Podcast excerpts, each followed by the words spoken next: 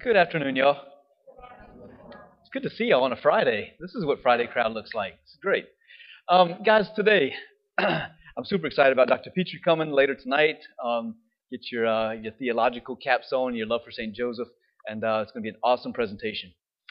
Looking at the readings today, um, I'm going to kind of let y'all into Father Mitch's brain on a Friday at noon. So hold on. Let's see what's going to happen here. In reading the first reading, um, I, will tell you what, what was going through my head as I read these words. Um, says, I will hear their defection, says the Lord. I will love them freely. For my wrath is turned away from them. I will be like dew for Israel. He shall blossom like a lily. Right? I shall be like dew for Israel. What do you think of when you hear that? If you're anything like me, you think of the manna in the desert. right? Those 40 years where Israel was going through the desert. Why does dew of the dew for Israel? I would be like dew for Israel. Why would that remind me of the manna? Well, because w- whenever the manna in the desert would fall down from the sky every single morning for 40 years, um, it was this, this bread, right? And it looked like dew. That's what they would say. It looked like dew, and they couldn't figure out what it was. So they named it manna. Well, what is it? It's manna. And this bread was supposed to have all the nutrients they needed to get through the entire day of grueling walking through the desert. God fed them with bread from heaven. This was also called by the Israelites the bread of the angels. Their image was that the Jews said that the angels would be up in heaven making bread and they would just drop it down on the ground. And it would look like dew on the grass in the morning. They'd wake up, they would go, and they would get their, their, uh, their, their pound of manna or however much they needed to spend for the day, and it would last all day long, give them all their nutrients, and then at night they would get quail, right? Flesh would miraculously pop up, right?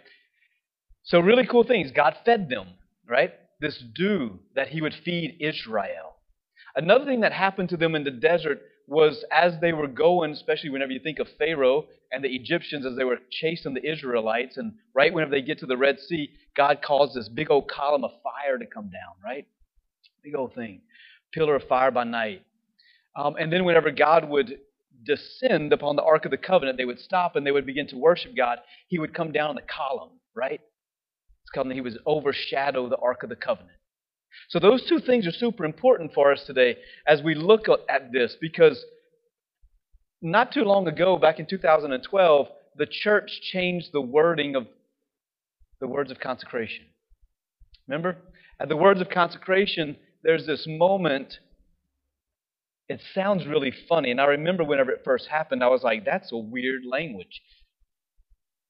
I hold my hands over the bread and the wine and I say, Make holy, therefore, these gifts, we pray, by sending down your Spirit upon them like the dewfall.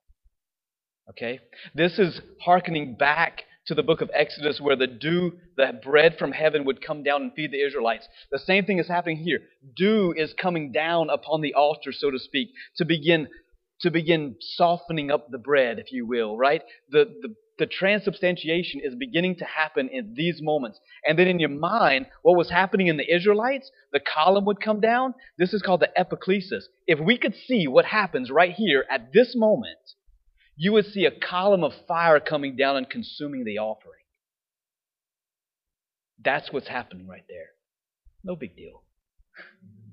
Right?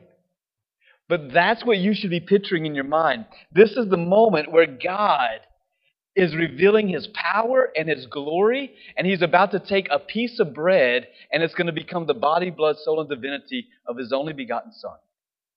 Why? So that we can be fed with the supersubstantial bread for our journey in our exodus. Because this isn't our final stop. We're just passing through. We're on a journey to the eternal promised land. The Israelites were on a journey to their, their homeland, the promised land, but we're on a journey to the eternal life. And so we need this bread, this bread of the angels that comes down to feed us. So whenever I read this, that's what went through my little head. It's the dew, right? This is the dew that comes down to feed us. And listen what it says I will hear, heal their defections, says the Lord. I will love them freely. For my wrath is turned away from them. I will be like dew for Israel. In this moment, in the Holy Mass, when the dew comes down from heaven, his wrath is turned against us, right? He loves us freely, gives his body and blood for us freely for our healing and for our redemption. And so that we have the strength to get through this journey, this exodus, as we're on our way to our heavenly homeland.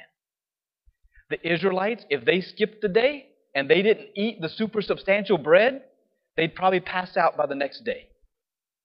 They needed the nutrients that it gave to them. We need the spiritual nutrients from this Eucharist to get through our journey to be fed spiritually with the body and blood of Jesus. It's why you're here. It's why you don't say, oh, once a week is good. If the Israelites said, I can only eat the manna once a week, they'd be dead.